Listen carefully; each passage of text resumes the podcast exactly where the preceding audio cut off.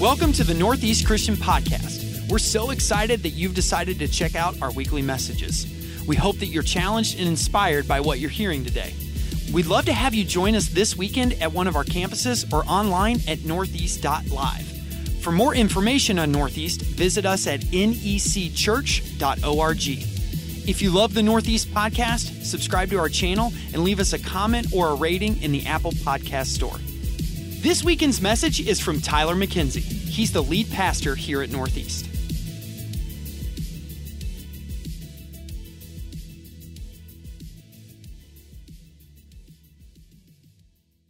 That said, we are in part five, they told me this morning, part five of a sermon series that we're doing on Acts that we're extending through the summer. So uh, we still got several more weeks ahead of us, uh, but I, it's been a lot of fun. And for those of you who are new to the Bible or new to this series, just quick review. Done this a little bit every week, but it'll help you, you know, get oriented to where we're at. Um, Matthew, Mark, Luke, and John are the first four books of the Christian New Testament. And they're very important to us Christians. The reason why is because they're Jesus' story. In these, we uh, see Jesus' birth. We get a quick stop off at 12 year old Jesus, right? Just a second, right? But you get an adolescent Jesus for just a moment. And then, and then it fast forward to like 30 year old Jesus, and you get to see his, his adult life, his ministry, his death on the cross, and then his resurrection from the dead. And when he rises from the dead, it's this amazing moment well, in part because he rose from the dead, but also because he called it. Like he said, I'm to die and rise from the dead. And then he dies and, and, rises from the dead, just like he said he would. And he has all this power, and he looks at his disciples. He's like, I'm to give the power to you, the spirit to you, and you're to go and take the kingdom to the world. And it's this amazing moment. And then all of a sudden, it just stops. The story stops. And if you're like me, this you're like best cliffhanger ever because what happens next? Well, that's where Acts comes in. Acts comes in, picks up where the story left off, and gives us the story of the early church. Now, I think studying like the theological framework and mindset of the early church is so important for us right now because right now the American church has come under siege, if you will, a, a lot of criticism, and most of it's deserved, if we're being honest.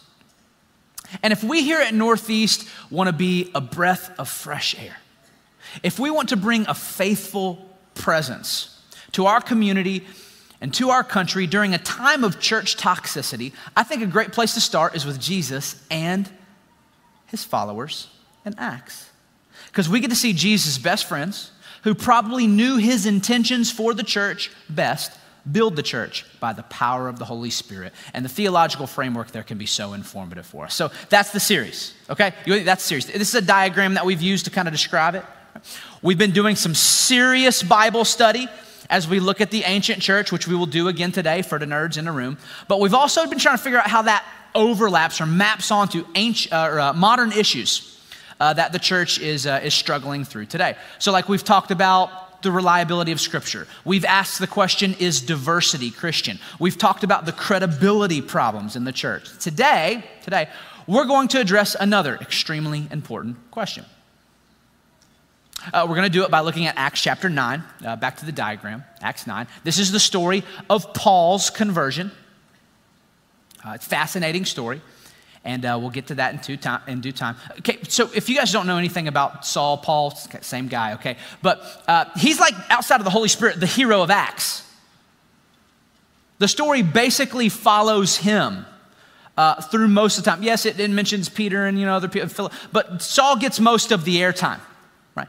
And for good reason. So we're going to look at his moment of conversion. It's pretty powerful, but we're going to do that to answer the following question: What should the church's public posture be today?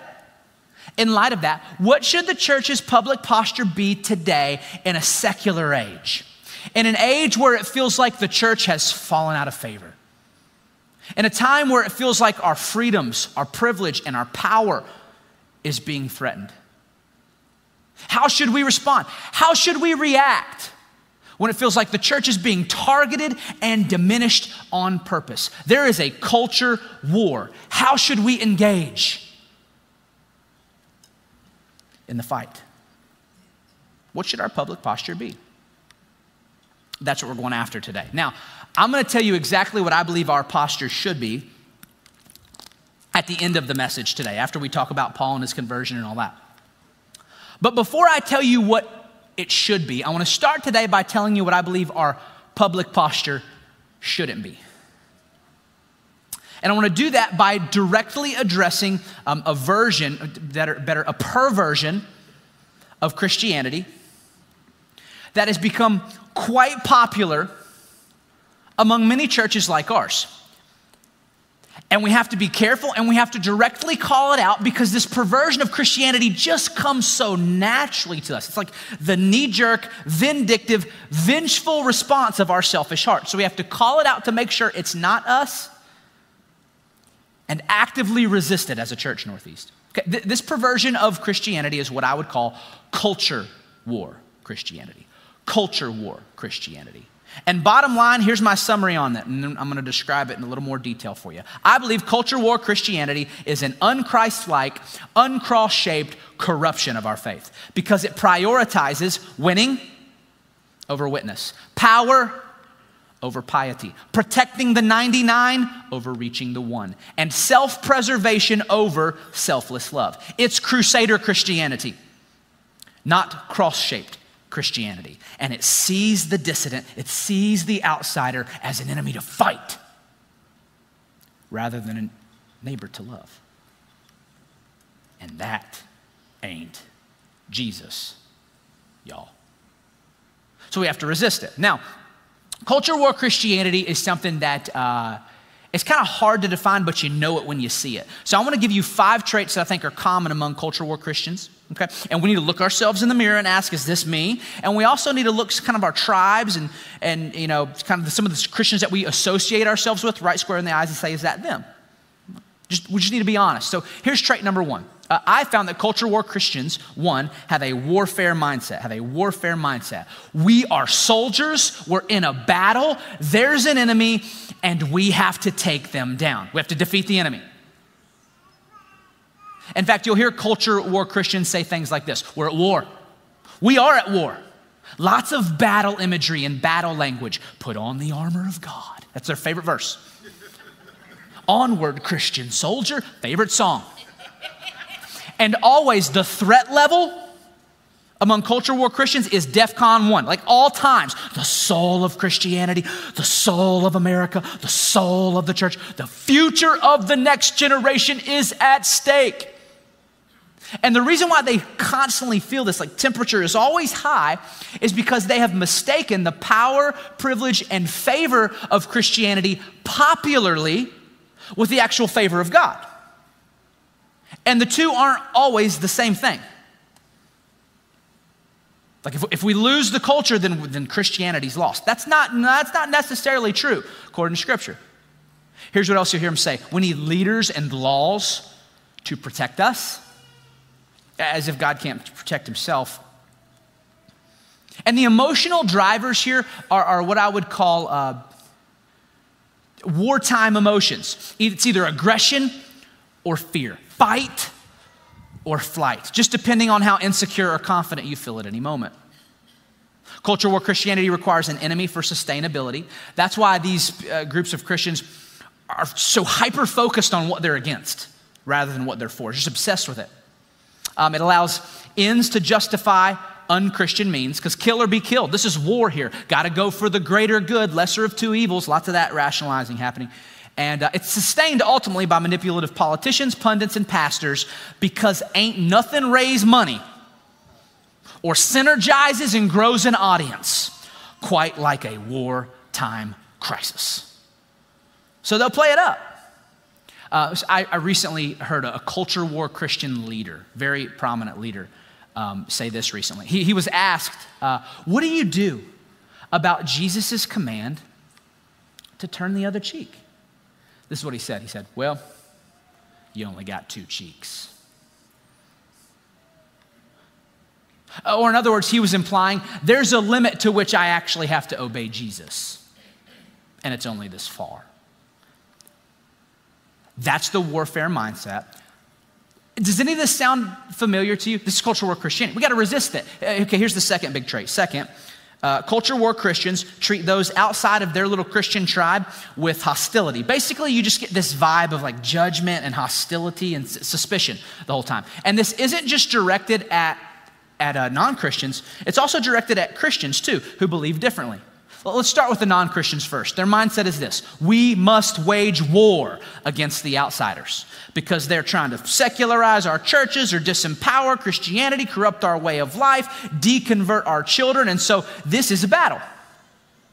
Now, the hostility is almost unnoticeable at first because it begins with this word I put up there disengagement. You, know, you, you hear things like, well, we just don't associate with those people, or we just don't go to those places, or we just don't participate in those things.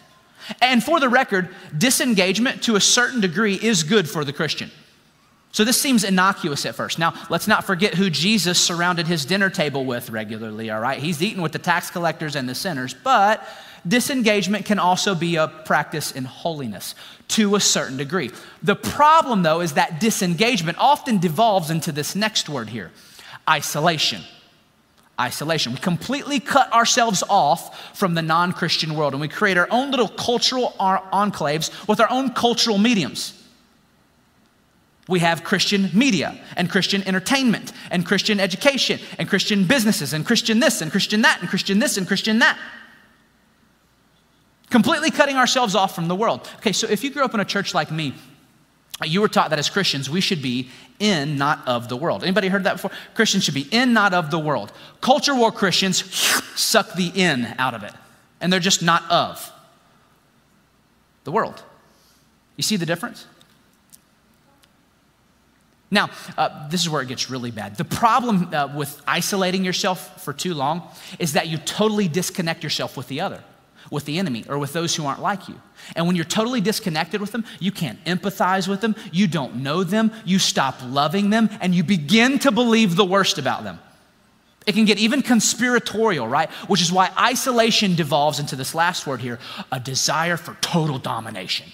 This is where you see raw political power start to get leveraged because we have to enforce what we think on those people because we know what's best for them. This is the war we wage. Now, again, I would, um, would, would uh, suffice to say that there's not many Christian or uh, not many non-Christian outsiders here. Probably some of you, but not a lot of you.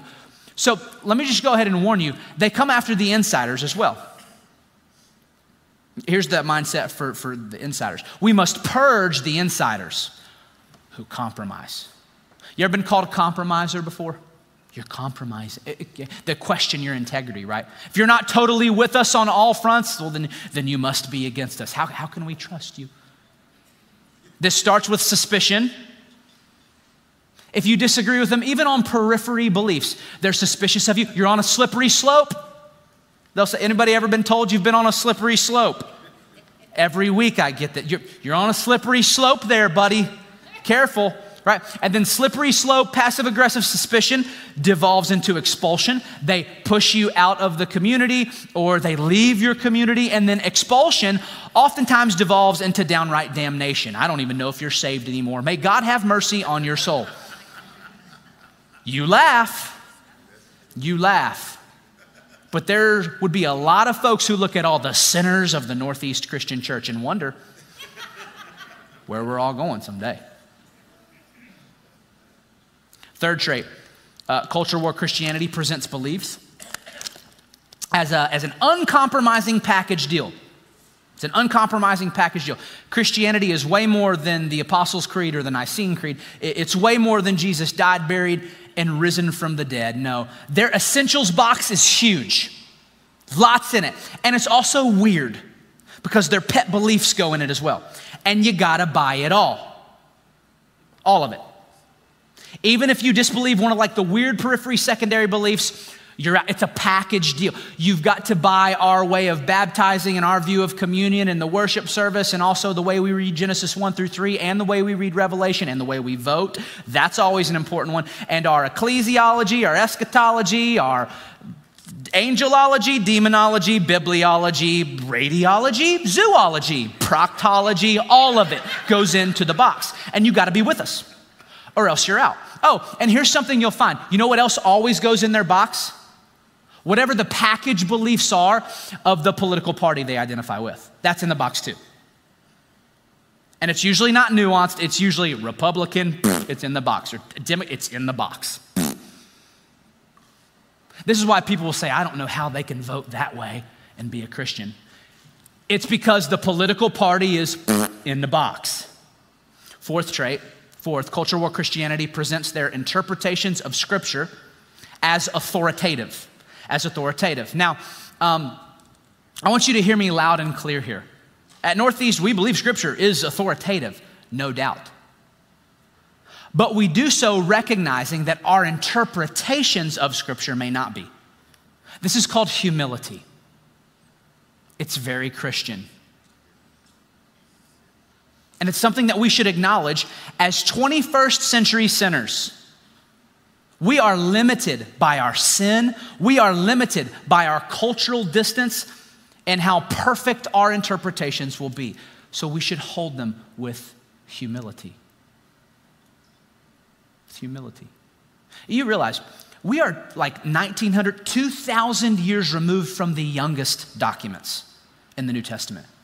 And they were written by people on the other side of the world who speak different languages, lived in a totally different cultural context. I mean, different governmental system, different understanding of family and, and family values and uh, g- gender roles, medicine, science, technology.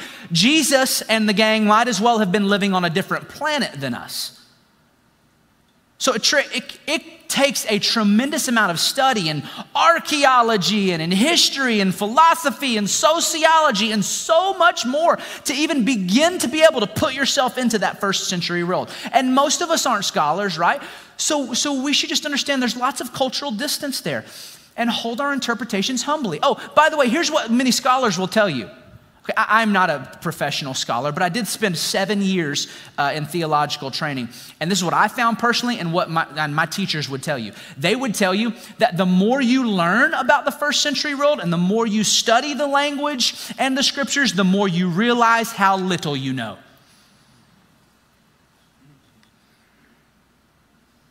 Now, add on to that the fact that we are all sinners capable of great self deception. We are so good at taking the Bible and using it to justify our own desires or politics rather than to inform our desires and politics. And, uh, well,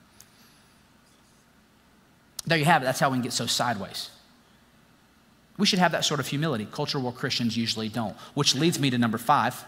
Number five. This is closely associated with number four. Uh, five. Culture war Christians rarely admit they're wrong. Rarely admit it.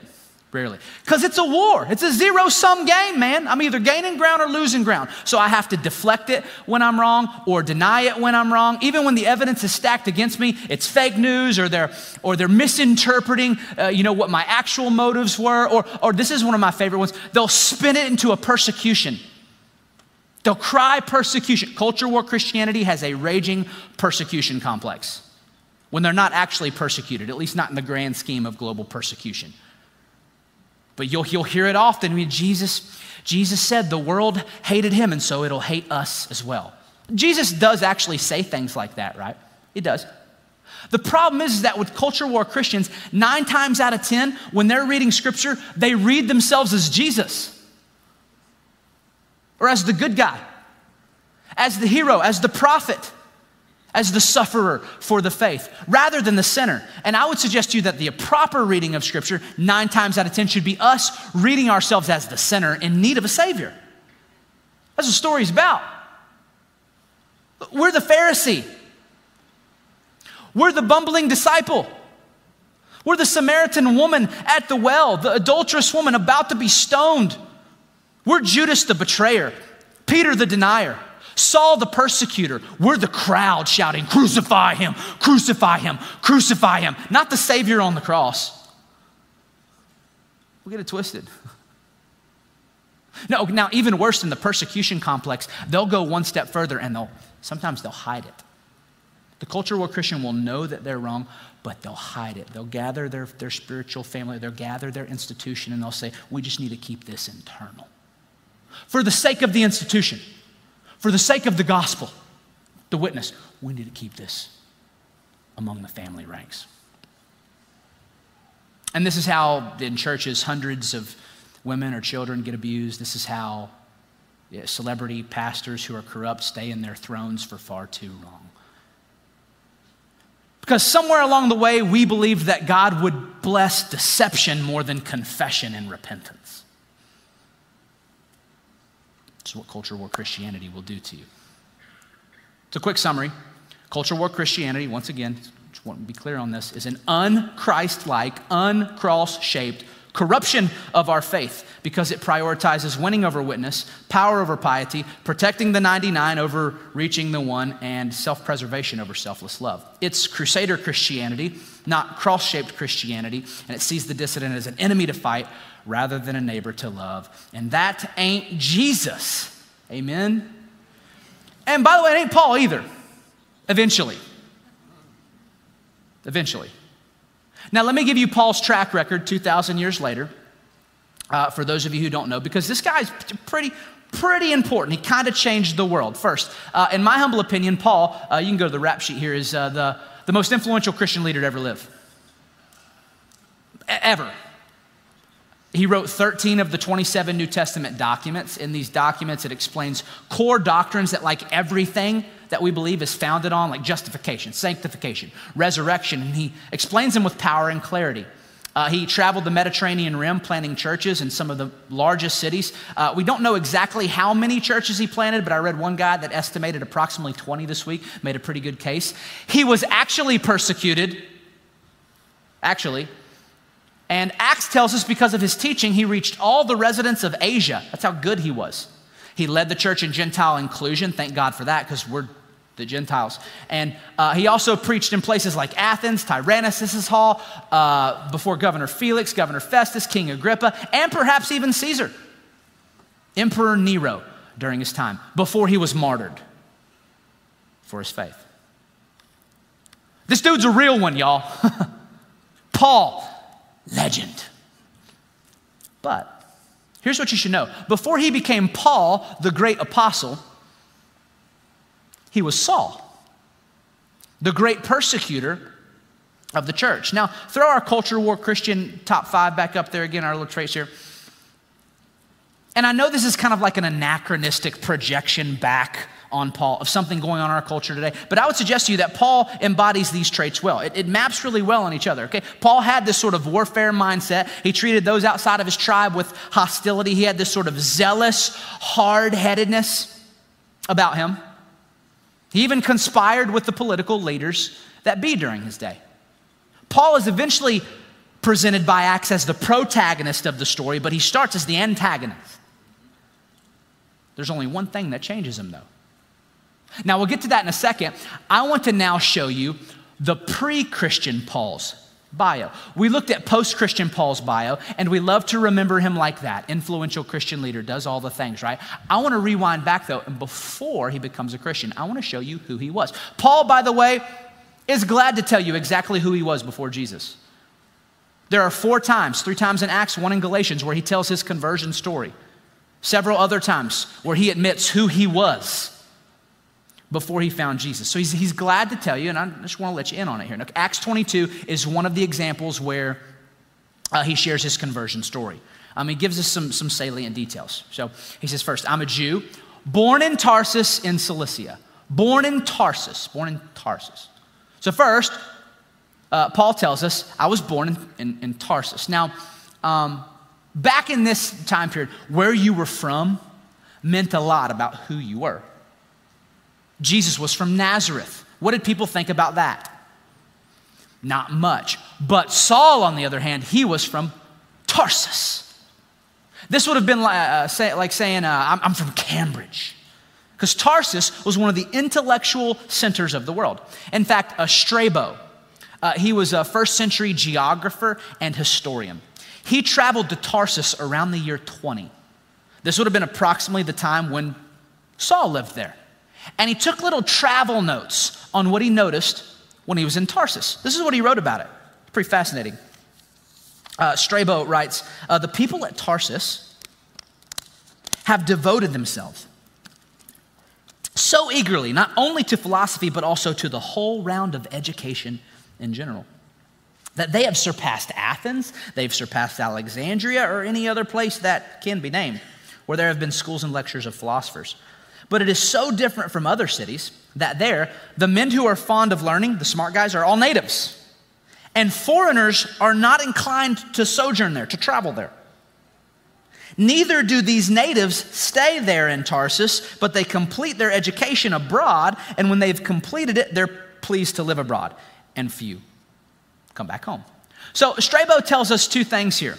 Um, we're going to come back to him. One, he tells us that Tarsus is Smartville, like smarter than Athens, smarter than Alexandria, in his humble opinion, okay? And second, he says smart people don't come to Tarsus, they're made in Tarsus. And then they leave, go complete their education elsewhere, and stay. Let's see how that maps onto Paul's story. Back to Acts 22. Paul says, Jew, born in Tarsus in Cilicia, but brought up in this city. When he's talking, he's in Jerusalem for the record. So he says, brought up in Jerusalem at the feet of Gamaliel, prominent Pharisee during that time, educated strictly according to our ancestral law, being zealous for God, just as all of you are today. So Paul says, born in Tarsus, but straight out of Jerusalem. That's where he's from. And that actually maps perfectly onto how Strabo describes Tarsus. Probably about the age 14, 15. After Paul was educated there, he travels to Jerusalem for his Pharisaic training under Gamaliel, and he stays there. Now, real quick, who were the Pharisees? Well, the Pharisees were a, uh, a sect of Judaism that time, of uh, philosophical leaders who interpreted the law for the people. And they were extremely popular among the common folk. They were beloved, honestly. Uh, today, when Christians trash Pharisees, uh, oftentimes it can be very hurtful to Jewish folks because they hold the Pharisees in high regard. They do. Now, Jesus obviously has bones to pick with them, but that's because of the way, uh, the way some of the Pharisees uh, took too far what they believed. So the Pharisees believed that in order to, uh, in order to hearken the blessing and favor of God on the people of Israel once again, the people needed to turn back to the law, repent, and purify themselves. Which actually sounds a whole lot like the Old Testament prophets. We need to turn back to the law, keep the law, and if we keep the law, God's favor will come back. In a nutshell.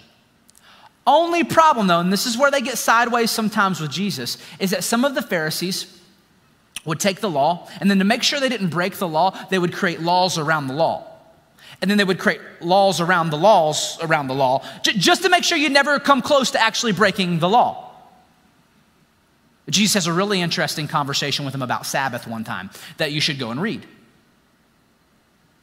And this was Saul. Now, last piece here Saul was trained by Gamaliel. Why does that matter, Tyler? Well, you can read about him in Acts chapter 5. He has this interesting moment where he pops in and disappears. But um, there, there were two schools of Pharisees back then. Nerd alert. Two schools of Pharisees in, uh, in the first century. There was the school of Hillel and the school of Shammai. Hillel and Shammai. And the reason why Gamaliel was held in such high regard was because many believed he was, uh, uh, many scholars believe he was the son or grandson of Hillel, thus making him the leader of the school of Hillel during his time, one of the most prominent Pharisees alive on the planet Earth. Now, what's the difference between the school of Hillel and Shammai? Well, the school of Shammai were zealots. They practiced suicide politics. They were willing to bear the sword, if you will, to make sure that the heretics were shut up. While on the flip side, Gamaliel, the school of Hillel, was a bit more, uh, to use 21st century terms, liberal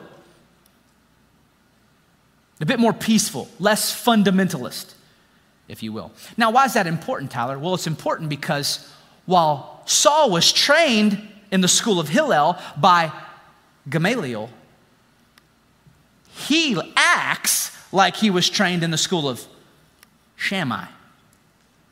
Because man, was he ever a zealot. And this doesn't surprise me because what do people often do when it comes to their parents' upbringing or when it comes to their teachers?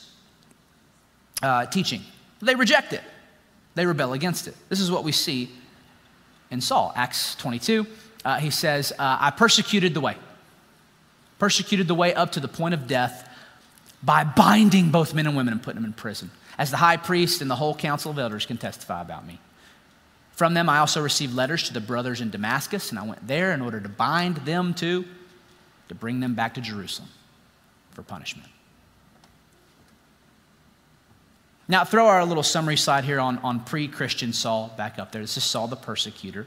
As you've seen, he's born in Tarsus, raised in Jerusalem, a respected Pharisee, trained by Gamaliel, but what I would call, and again, anachronistic term, but what I would call a culture war zealot. He just hated the Christians. Couldn't stand them. Not only were they uneducated fishermen who didn't even belong in the same room as a guy like him, but they were taking Judaism and sullying it, defying it. They were saying that a crucified criminal was the king and the Messiah and that he had risen from the dead.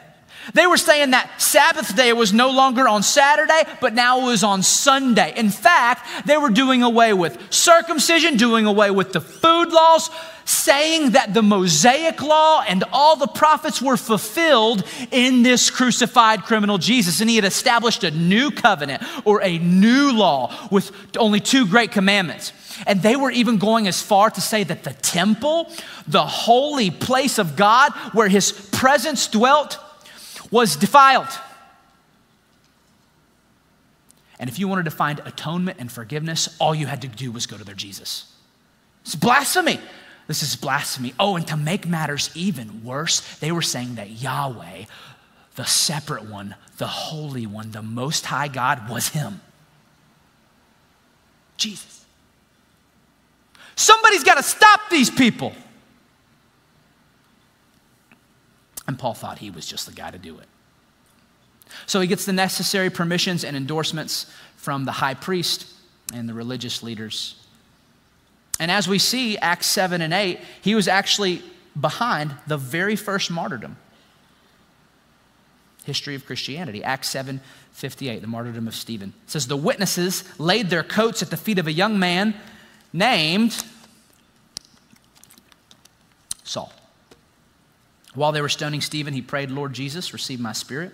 Then he knelt down and cried out in a loud voice, Lord, do not hold this sin against them. And when he had said this, Stephen died, and Saul approved, approved of their killing him.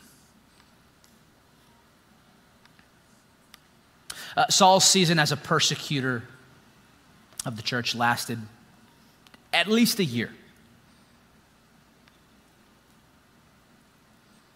Until something happened. That would change Saul forever and would change the world forever.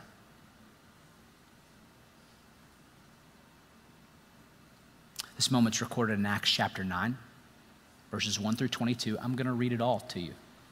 Long passage, but world changing story. Verse 1 Meanwhile, Saul was uttering threats with every breath and was eager to kill the Lord's followers. So he went to the high priest. He requested letters addressed to the synagogues in Damascus, asking for their cooperation in the arrest of any followers of the way. That's Christianity. He found there. He wanted to bring them, both men and women, back to Jerusalem in chains. As he was approaching Damascus on this mission, a light from heaven suddenly shone down around him, and he fell to the ground and heard a voice saying to him, Saul, Saul, why are you persecuting me? Who are you, Lord? Saul asked. And the voice replied, I am Jesus, the one you're persecuting. Now get up and go into the city. You'll be told what you must do. The men with Saul stood speechless, for they heard the sound of someone's voice, but saw no one. Saul picked himself up off the ground, but when he opened his eyes, he was blind. So his companions led him by the hand to Damascus, and he remained there blind for three days and did not eat or drink. Now there was a believer there in Damascus named Ananias. The Lord spoke to him in a vision, saying, Ananias! Yes, Lord, he replied. The Lord said, Go over to Straight Street to the house of Judas When you get there, ask for a man from Tarsus named Saul. He's praying to me right now. I have shown him a vision of a man named Ananias coming in and laying hands on him so he can see again. Um, Lord, I've heard of this Saul. I've heard many people talk about the terrible things this man has done to the believers in Jerusalem. And he's here now, authorized by the leading priest to arrest, I don't know, people like me. Everyone who calls upon your name. Basically, Ananias says, Are you sure, Lord? But the Lord said, Go. For Saul is my chosen instrument to take my message to the Gentiles and to kings as well, to the people of Israel, and I will show him how much he must suffer for my name's sake. So Ananias went and found Saul. He laid his hands on him and said, Brother Saul, the Lord Jesus, who appeared to you on the road, has sent me so that you might regain your sight and be filled with the Holy Spirit. And then instantly, something like scales fell from Saul's eyes. He regained his sight and he got up and was baptized. And afterward, he ate some food and regained his strength. Saul stayed with the believers in Damascus for a few days, and immediately he began preaching about Jesus in the synagogue, saying, He is the one, he's indeed the Son of God. And all who heard him were amazed. And this is the man who, who caused such devastation among the Jesus followers in Jerusalem? They asked, And didn't he come here to do the same thing? But Saul's preaching became more and more powerful, and the Jews in Damascus couldn't refute his proofs that Jesus indeed was the Messiah.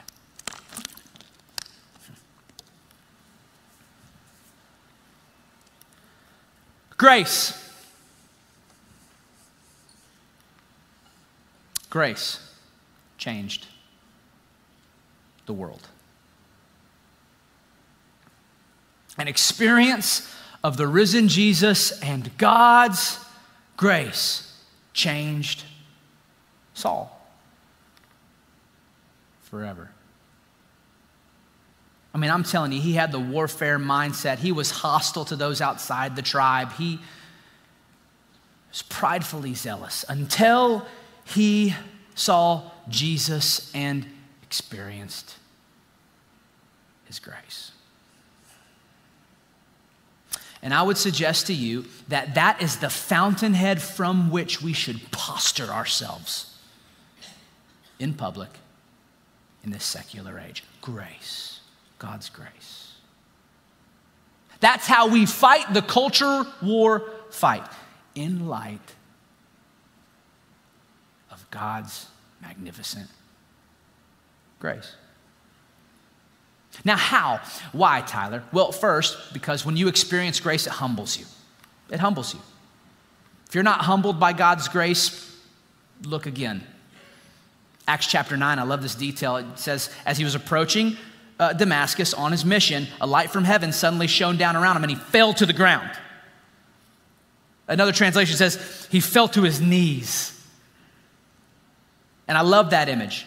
And this won't be the last time that the Lord Jesus and his grace drives Paul to his knees. Humbles him. Can, can you imagine the transformation in thought that Paul goes through over the next few days? Like, okay, so he sees the light and Jesus, oh no, and like he's blinded, he doesn't eat, he doesn't drink for, for three days, probably doesn't sleep. And he just prays. And then Ananias comes, and he's like, I'm speaking on behalf of Jesus. And Paul's like, oh no, okay, I'm in trouble now. But instead, and it's like, be baptized. Here's the Spirit. You got a mission. It's, it's all grace, y'all. Okay, so I've kind of diagrammed the transformation in thought for you. First, Saul the persecutor thinks if you twist the truth of God, you should die. But then next, Damascus, Saul the persecutor learns, I'm the one twisting the truth of God. So I should probably die. But then Saul the persecutor receives grace. Forgiveness, salvation, the Spirit, a new mission. He receives God's lavish grace. And no wonder when writing of this conversion experience, like 30 years later to his apprentice Timothy, he describes it like this. He says, This is a trustworthy saying, Timothy. Everyone should accept it. Christ Jesus came into the world to save sinners. I'm the worst. But God had mercy on me. So that Christ Jesus could use me as a prime example of his great, what's that word? Patience. Of his great patience with even the worst sinners. Then others will realize that they too can believe in him and receive eternal life, all honor and glory to God forever and ever. He's the eternal king, the unseen one who never dies. He alone is God. Amen. That's what grace looks like. That's what you say when you experience grace. That's what we see in Paul. So maybe I could say it like this A true experience of God's grace reminds us we are not the holy warrior, we are the worst of sinners. It reminds us we are not an example of God's righteousness, but rather of God's patience. It's Paul's words, not mine, his patience with even the worst. Uh, okay, so you know what I think is a great test? To be able to, to tell whether or not you or someone else has really internalized the humbling grace of God, you should ask them, uh, when's the last time you did something wrong, thought something wrong, said something wrong, and admitted it? And if they can't answer that quickly, they're probably not meditating on grace daily. Okay, maybe I could say it like this. Um, this is what ails the church. Understand that, right? This sort of taking of the moral high ground, this fragility and need to, to be right, or at least not be the only one who's wrong. I sense it as a preacher every day because I come to church feeling this pressure to both sides everything. Like every truth. You can't go after just them. You gotta you gotta go after both of them or else they're gonna get upset or they're gonna get upset you know? Like you guys ever see okay. So uh, my question for you is this. Why? Why is that true? Why do you gotta both sides everything? What if you're wrong and they're not it's happened before. Or what if you're more wrong than them? Or what if they're not a part of our church, but you are, and I'm your pastor, not theirs? See, okay, when we open God's word, when we come to church, we should be hungry for repentance. Know what the best form of self care is? Repentance. Because sin destroys us. So when we root sin out of our life, it allows us to flourish. That's what repentance does. So I'm just done with this defensive, fragile posturing. Yo, you can't, you can't get the young folks without getting the old folks too. You can't get the left without getting the right. You can't get the, the white people without getting the black people. You can't get us without getting them. Give me a break. That is a heart that's backwards. That is a heart that would rather deliver blows rather than be changed conformed in the image of Christ. That's a heart where the sanctification process has probably slowed down, and that's a heart that forgot how low you were on the road to Damascus when only by God's grace Jesus scooped you up, made you new, and gave you life. When you experience grace, it humbles you. But last, it softens you as well. It softens you. You see, when you experience God's grace, you no longer look at the outsider as an enemy. Instead, you see the outsider like God sees him. God, let me see people like you see people. It's a powerful prayer, simple. You should pray it every day. And how did God see Saul the persecutor, the worst and first persecutor of the church? Well, he didn't see him as an enemy to eliminate, he saw him in all of his kingdom potential in Acts 22, verse 14, Ananias speaks this truth of God over Paul. He says, This is what God thinks about you, Paul. Coming fresh off the persecution, he says, The God of our ancestors has chosen you, my brother, to know his will, to see the righteous one, to hear him speak, for you are to be his witness telling everyone what you have seen and heard. So, what you waiting for, Saul? Get up, be baptized, have your sins washed away by calling on the name of the Lord. So, you know what the goal of the cross was? The goal of the cross